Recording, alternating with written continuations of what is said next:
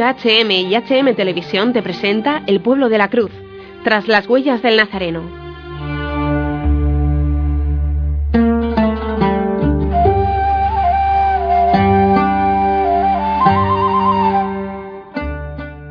Nos habla don Benan Benoca, sacerdote iraquí.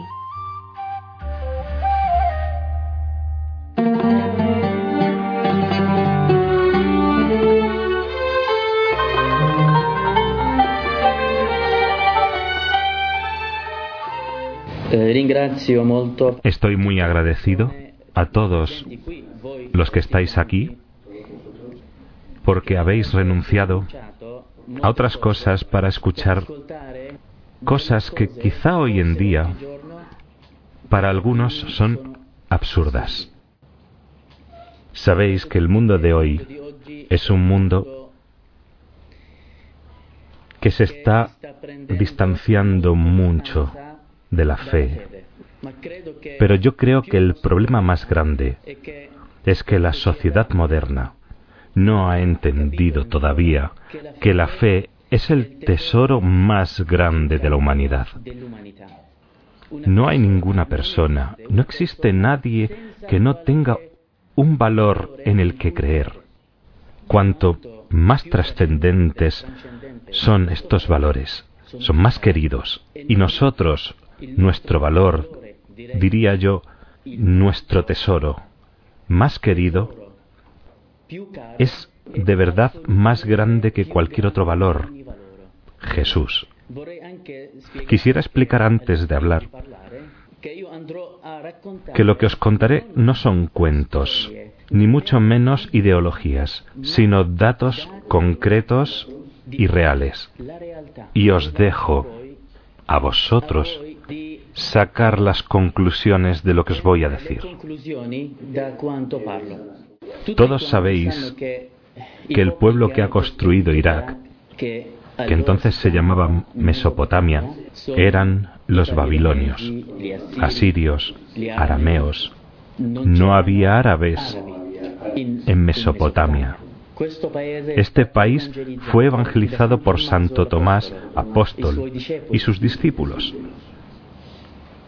desde el siglo I. Rápidamente la fe se extendió y miles de millones de personas de este pueblo, babilonios, asirios, arameos, acogieron el Evangelio. El cristianismo se convirtió entonces en la religión más grande. El Islam llegó a Irak en la segunda mitad del siglo VI con una batalla entre musulmanas árabes venidos de la península arábiga entrando en Irak y combatiendo contra los que dominaban Irak en aquel momento, que eran los persas. Vencieron la guerra y comenzaron a practicar una política que consistía en decir a todas las religiones que no eran la musulmana que o se hacen musulmanes o pagan los impuestos o serán ejecutados. Curiosamente, hoy en día muchos cuando ven el ISIS, el Estado Islámico, ISIS, practicando estos mismos tres principios que acabo de decir, dicen que ellos no son musulmanes. Pero lo que vivimos hoy en Irak y tocamos con nuestras manos son los mismos principios que ya muchos años antes del ISIS teníamos. Y es el mismo tratamiento practicado hoy en día por ellos. Lo que sucede ahora no es la primera vez que sucede. Hemos tenido muchos ISIS contra los cristianos en Irak. Llevamos 15 siglos así. Esto explica el por qué el cristianismo, que era una mayoría absoluta, hoy es una pequeñísima minoría. Sucedió en agosto del año pasado. que yo estaba en el seminario de Ankawa y escuchamos noticias de los avances del ISIS en Siria e Irak, cómo tomaban ciudad tras ciudad y después cómo llegaron a Mosul. Después llegaron las amenazas del ejército del ISIS contra los cristianos que viven en la llanura de Nínive. La llanura de Nínive es una zona de pueblos y ciudades cristianas. Sin embargo, el ejército iraquí que está allí aseguraba su protección y decían que no les sucedería nada malo. Un día antes de que entrara el ISIS, yo y otros amigos sacerdotes de Ankaba comenzamos a hablar a los sacerdotes a los obispos y familias, diciéndoles que saliesen rápidamente de los pueblos, de la llanura de Nínive, porque seguramente iba a pasar algo. El día en que el ISIS atacó, algunas familias estaban celebrando sus matrimonios en la iglesia. Por la tarde tenían misas y el mismo día celebraron también funerales para las familias que fueron asesinadas en el ataque del ISIS en otros pueblos. Pero se hizo todo esto deprisa. Los nuevos esposos, pobres, quizá ese día no lo olvidarán jamás, salieron con sus vestidos, sin fiesta, sin nada. Cuando se acercó la noche, las familias oyeron ruidos de bombas muy cercanas. El ejército de Irak, que había asegurado la seguridad y la paz, comenzaron a retirarse sin decir nada. En aquel momento, algunas familias se acercaron al ejército y les preguntaron, ¿qué está pasando? El ejército, los soldados, dijeron, no sucede nada. No os preocupéis, todo está tranquilo y bajo control. Pero yo insistía muchísimo a los sacerdotes, debéis salir cuanto antes. Cada minuto que pasa se acerca más el peligro. Entonces las familias, con mucho miedo, con el acercamiento del ISIS y sin la presencia de ningún soldado, podemos imaginar, había ancianos que no podían caminar, niños recién nacidos, mujeres embarazadas y muchachas y jóvenes todos saliendo en completo éxodo. Este éxodo quizá nos hace recordar el éxodo bíblico. Los cristianos que salieron de allí eran 125.000, todos hacia el Kurdistán, porque era una zona segura. Pero la distancia entre nuestros pueblos y Kurdistán es más o menos 60 kilómetros. Todo este grupo, con mucho miedo, mucha presión, sin comida, sin agua, llevando a los ancianos, los niños, mujeres embarazadas y enfermos, llegan todos a la frontera entre nuestros pueblos y el Kurdistán, que encontraron bloqueado. Después el presidente del Kurdistán da la orden de abrir las fronteras y dejar entrar a todos, pero sin coches y a pie, porque tenían miedo del terrorismo. Doce horas más tarde llega la gente a Ankaba, que es el campo cristiano de Erbil. Erbil es la capital del Kurdistán, pero llegaron casi muertos. Mujeres caminando en ese momento a punto de dar a luz. Algunos ancianos murieron durante esa noche de agotamiento. Después, el problema más grande fue que estábamos, otro sacerdote y yo, esperando en la iglesia para recibir a las familias, pero no podíamos hacer nada. Nuestras familias, por su propio instinto, fueron a la iglesia. Es el único refugio, ¿eh? Ellos están habituados a actuar así. No piensan ir a la policía, sino a la iglesia. Porque en la iglesia están seguros de encontrar la tranquilidad y la paz, allí o en su casa.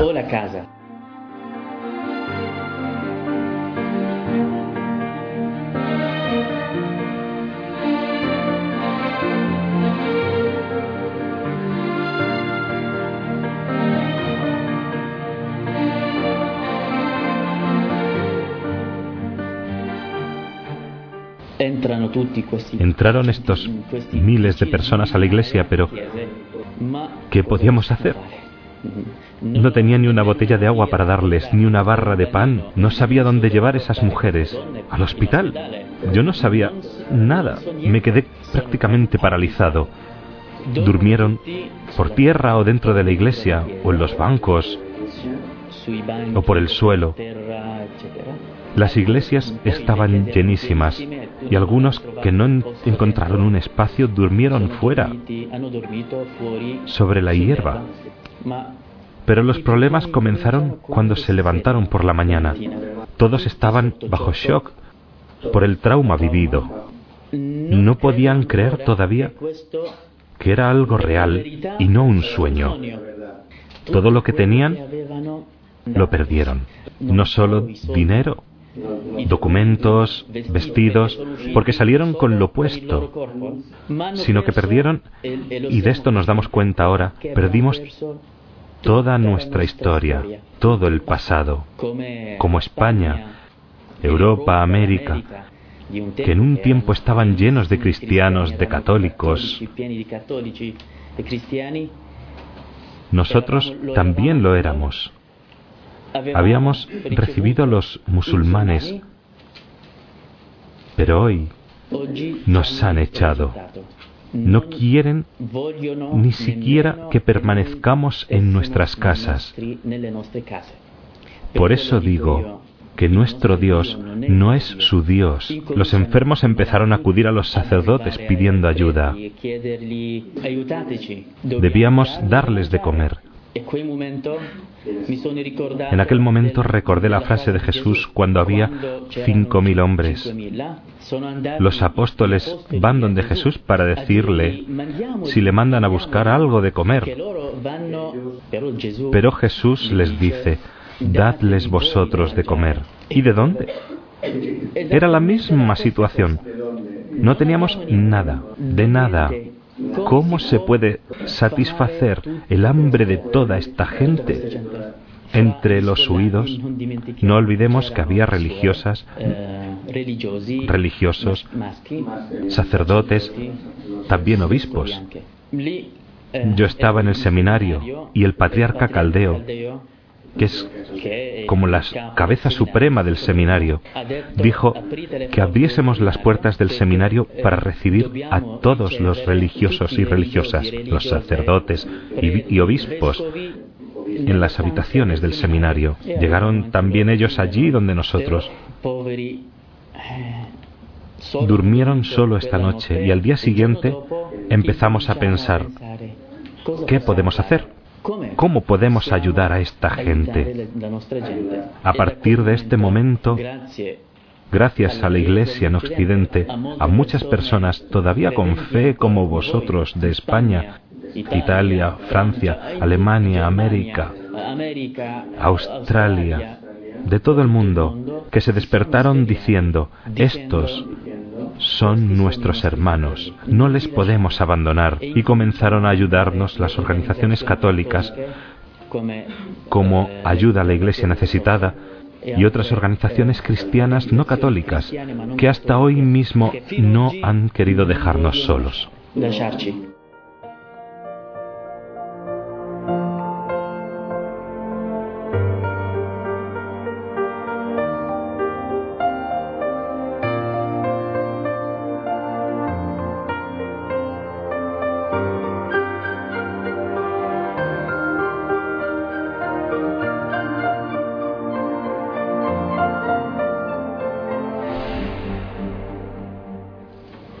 Las familias, ¿cómo han vivido la fe? En estas condiciones trágicas, yo llamo, como lo llamamos en todo Oriente y también lo llaman los patriarcas, genocidio. ¿Cómo puede una familia, padre y madre de familia, pensar en Jesús o la Sagrada Familia antes de pensar en la comida para sus hijos.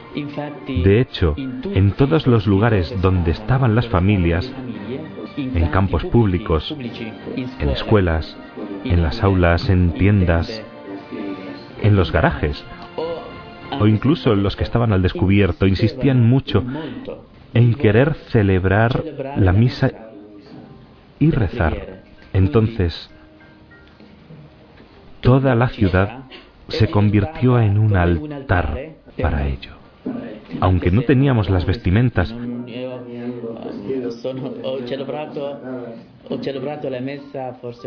he celebrado la misa solo con la estola, sin cálices, sin nada, en total pobreza. No es porque éramos pobres, sino porque hemos sido hechos pobres y seguimos viviendo la fe de esta manera. Como yo estaba en el seminario, tenía otras dificultades. Yo tenía que estar en el dispensario que levanté, tenía que estar con los seminaristas y enseñar filosofía en la facultad. Muchas veces, a la una, a las dos, a las tres, las familias nos llamaban. Tenían alguna necesidad y no sabían dónde ir. La única referencia que tenían era o un sacerdote o una religiosa. Para mí, quizá ha sido, y todavía son, días en que he podido ver que tengo vocación. He entendido qué quiere decir ser una persona disponible y he probado ser como Jesús, no como los apóstoles, y hacer todo lo posible para dar de comer a la gente, intentando dar medicinas a los enfermos. Todo lo que fue creado para ayudar a la gente fue como una vocación a las obras de caridad. Cada uno, de una manera extraordinaria, se ha encontrado en un lugar donde ha descubierto su vocación y cómo puede ayudar a la gente. A mí me gusta la medicina, no para tomarla, pero tengo curiosidad por la medicina. Como ciencia me gusta mucho. ¿Cómo descubrí mi vocación de servicio en la medicina en el dispensario? fue en el segundo día después de la huida. Era un poco antes de esta hora. Yo estaba en la plaza de la iglesia junto a esta gente. Una mujer vino a mí con un niño pequeño diciendo, Padre, tengo este niño enfermo. Era exactamente como llevaban a los enfermos a Jesús. Yo decía, ¿qué puedo hacer yo? Jesús era Dios, yo no.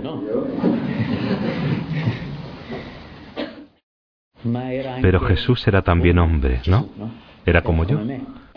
Este niño sufría fiebre, fiebre alta, diarrea, vomitaba. Yo entendía que todo esto era por haber andado 12 horas bajo el sol, bajo un sol que quemaba, más de 52 grados, con todo el miedo y condiciones miserables. Dije antes de responder, llegó una señora detrás de mí y me dijo, Padre, soy médico. ¿Puede intentar ver al niño? Ella era médico y una de las que habían huido también. Fui a buscar una silla, la encontré, pero no había un lugar donde meter la silla en la iglesia. Estaba llenísima de gente.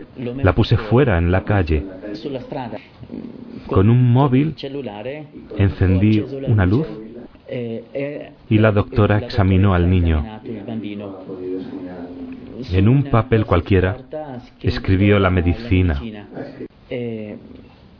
Entonces habíamos resuelto la mitad del problema. Pero la otra mitad, ¿cómo? Peor todavía. Enseguida llegó otra mujer con otro niño.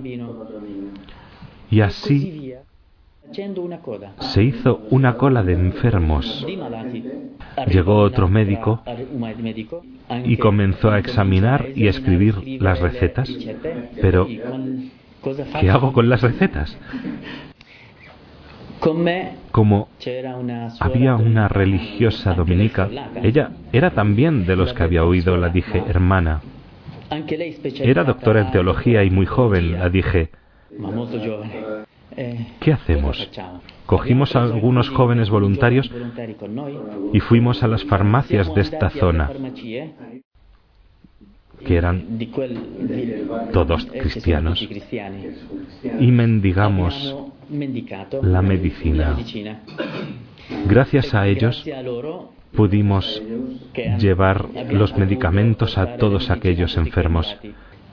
Entonces, en aquel momento me dije, tenemos enfermos ahora y habrá enfermos todos los días. Cada día tenemos gente que muere en el campamento, que sentados se duermen, pero no se despiertan. En seis o siete meses han muerto trece religiosas dominicas. Algunas eran de edad avanzada, pero estaban bien. Sin embargo, se durmieron y no se levantaron. Dije a la hermana, tenemos que encontrar una solución. Debemos ingeniar cómo ser astutos. El día después levantamos una tienda muy pobre. y no muy grande. Allí pude llevar médicos que habían huido con algunas sillas enfermeros, jóvenes voluntarios. Y empezamos a recibir a los enfermos. Pero, ¿quién paga la medicina? La primera vez, las farmacias nos dieron la medicina gratis, pero no podían darnos la medicina todos los días, porque ellos mismos tenían que pagarla. ¿Qué hacer? Yo hablé con Jesús. Antes de que el ISIS llegase a la llanura de Nínive, nosotros teníamos un proyecto entre manos. Entonces hablé con Jesús y le pregunté, ¿qué podemos hacer con este dinero? No podíamos llevar a cabo el proyecto porque la gente ya se había ido. Habíamos perdido esa tierra. Teníamos necesidad del dinero para este proyecto. Él me mandó el dinero a mi cuenta y comencé a comprar medicinas. Entonces empecé con nada, realmente nada, con las manos vacías. Un día tengo medicina, pero el segundo día no tengo nada. El día antes pienso, mañana quedaré. Pero esto ha sido la providencia divina. Jamás, nunca me he quedado sin medicinas. Ningún día. No es porque yo he buscado, sino porque no sé de dónde venía la gente a traerme bolsas de medicinas que tenían en casa de sus enfermos. Algunos muertos ya, otros traían dinero. Aquí, en el extranjero como en España, muchas familias empezaron a recaudar y a darnos dinero. Cada día curamos. ¿Sabes cuántos enfermos? En el mes de agosto el número de enfermos era altísimo. Cada día recibíamos entre 500 y 700 enfermos. Entonces teníamos un almacén de medicinas. Después pensamos en desarrollar esta tienda para poder ayudar mejor a la gente. Gracias a las personas con corazón grande. Aunque enviaran solo un euro, siempre es útil. Ha hecho milagros. Hemos podido conseguir todas las medicinas necesarias, abrir un laboratorio, habitaciones para los enfermos, ultrasonidos, además de dentistas para casos urgentes, porque todo lo que tiene que ver con los dientes es muy caro. No, esto es un hecho real. El material cuesta mucho. Cada día hay presentes tres médicos, un pediatra, un ginecólogo y un médico general, todos voluntarios y de los mismos que habían huido. Lo hacen gratis. No se les paga nada. Toda esta labor es gratis. è gratis.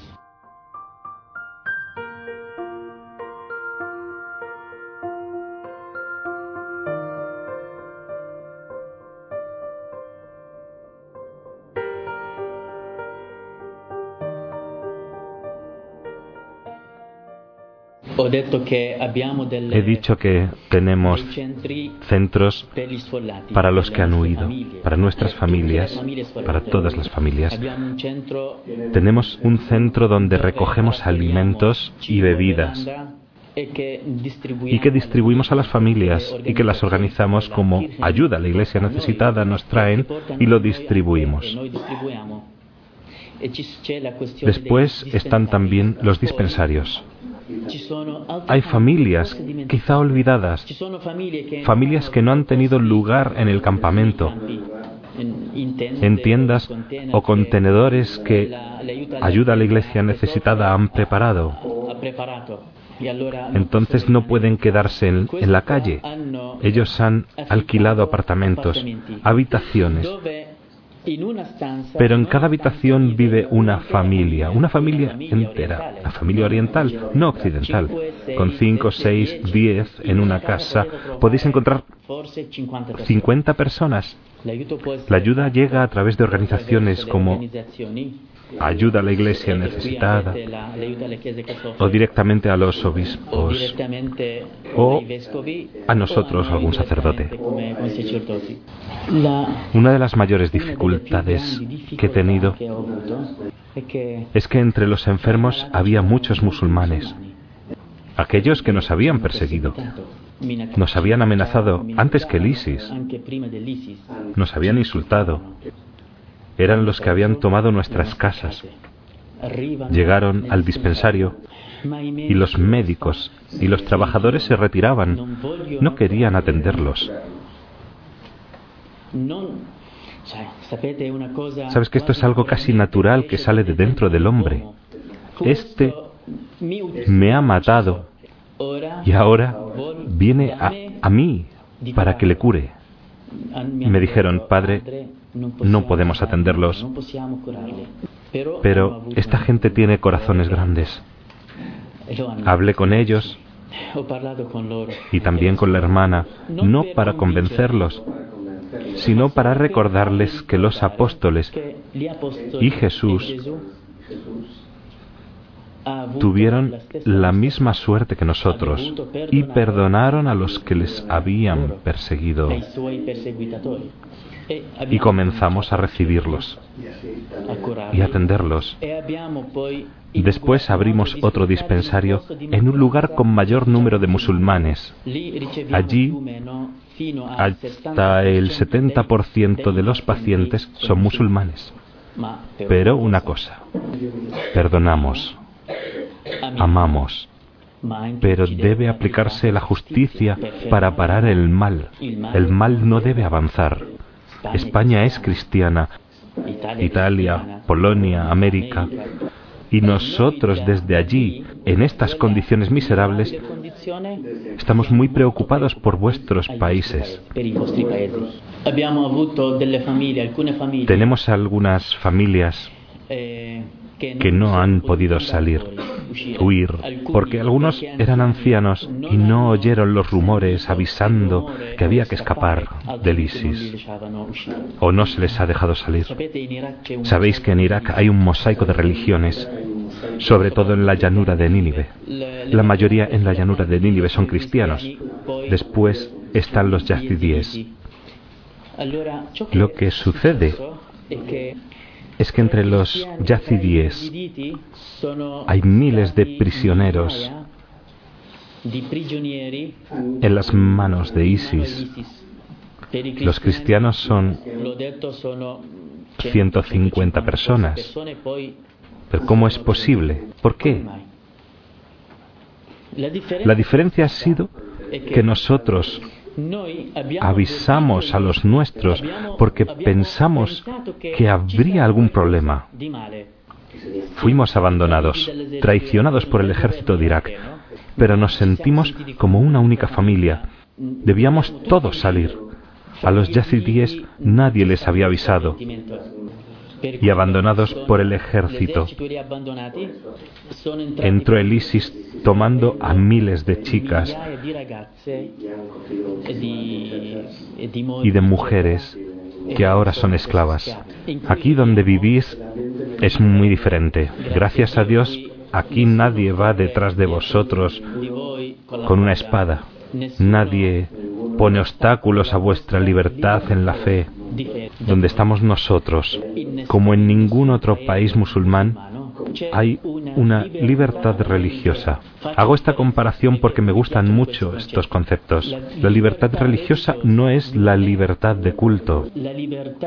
Libertad religiosa quiere decir la absoluta libertad de profesar la propia fe o de cambiarla sin ninguna amenaza exterior, ningún peligro. Libertad de culto quiere decir que yo puedo celebrar la misa solo dentro de la iglesia. Yo soy cristiano para mis cristianos. No es que un musulmán puede pasar al catolicismo. Sería asesinado. Segundo, cada persona, según las leyes islámicas, la ley que es de todo el país, en la constitución árabe, si una pareja tiene hijos y uno de los dos se convierte al Islam, entonces todos los hijos automáticamente se hacen musulmanes. Da igual si es la madre o el padre. Cuando los hijos crecen, Está escrito en su carnet de identidad que es musulmán y no puede escoger su propia religión, no puede quedarse con el Padre. Esta es la diferencia entre Oriente y cómo se puede vivir la fe aquí y en qué ambiente se vive. La petición oficial de los patriarcas de nuestras iglesias al Papa y a la ONU es, en primer lugar, liberar la llanura de Nínive del ISIS. En segundo lugar, asegurar que nuestra gente cristiana puedan volver a sus casas en paz. Y en tercer lugar, es una condición nuestra que hemos impuesto no entraremos bajo ninguna protección árabe ni musulmana, porque no tenemos confianza en nuestro gobierno ni en nuestro ejército, porque ya nos han traicionado.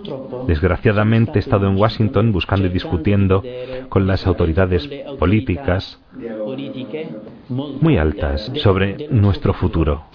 Me he encontrado con congresistas, con políticos, con profesores universitarios de los derechos humanos internacionales y expertos del Medio Oriente, todo el mundo conoce Petraos, que era el general del ejército americano en Afganistán y todo el Medio Oriente, y ahora es el jefe de seguridad americano en el Medio Oriente. Ninguno, de verdad, Ninguno me ha dicho una palabra esperanzadora de un futuro bueno para los cristianos. Tienen un proyecto y yo he llegado a la conclusión que es que el Irak se irá dividido entre los musulmanes, los chiíes en el sur, los suníes en el centro, los kurdos al norte. Pregunté, ¿y los cristianos? El país es nuestro. Nosotros lo hemos construido. Y me dijeron, desgraciadamente, este conflicto durará años. Y alguno me ha dicho, debéis buscaros otra tierra.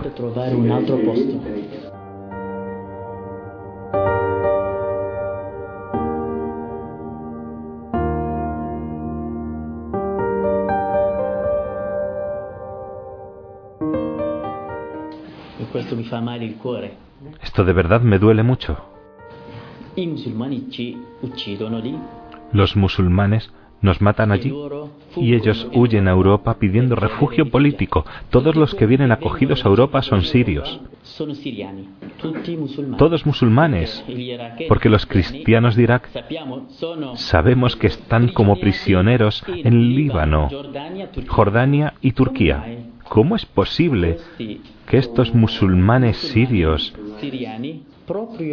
en estos últimos meses salgan para Europa.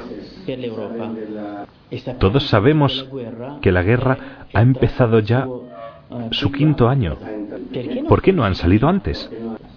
Surge otra pregunta. Siria, Irak, son vecinos. Europa está lejos. Entre Siria y Europa está el mar Mediterráneo y Turquía. Estos llegan a Europa cruzando Turquía. Pero, ¿habéis oído a alguien decir una palabra en televisión sobre el papel que tiene Turquía en el problema que hay de refugiados? Esto de verdad me duele mucho. Ver que nosotros, que estamos muriendo allí, somos como prisioneros. La ONU ha cerrado las puertas, no nos reciben más aquí ni en ningún otro lugar. En cambio ellos sí, vienen y son acogidos. Muchos cristianos han venido antes, huían de Irak por la guerra, pero jamás ninguna autoridad, ni siquiera la Iglesia, ha abierto las parroquias o ha dicho abramos las parroquias para recibir a las familias cristianas católicas y ahora recibís familias que no son cristianas. Cuando recéis no recéis por mí, sino rezad por todas las familias cristianas de las cuales nadie se acuerda. Rezad por los sacerdotes y religiosas que trabajan día y noche ayudando a los huidos, por nuestros seminaristas en Irak, que a pesar de ver sus familias en dificultad, no han dejado su vocación, sino que la han mantenido y quieren seguir adelante. Rezo también por vosotros. Gracias.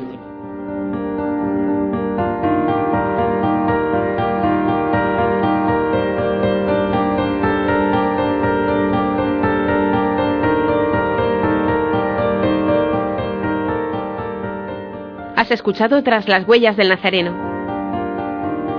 Nuestro agradecimiento por el apoyo a este programa a Ayuda a la Iglesia Necesitada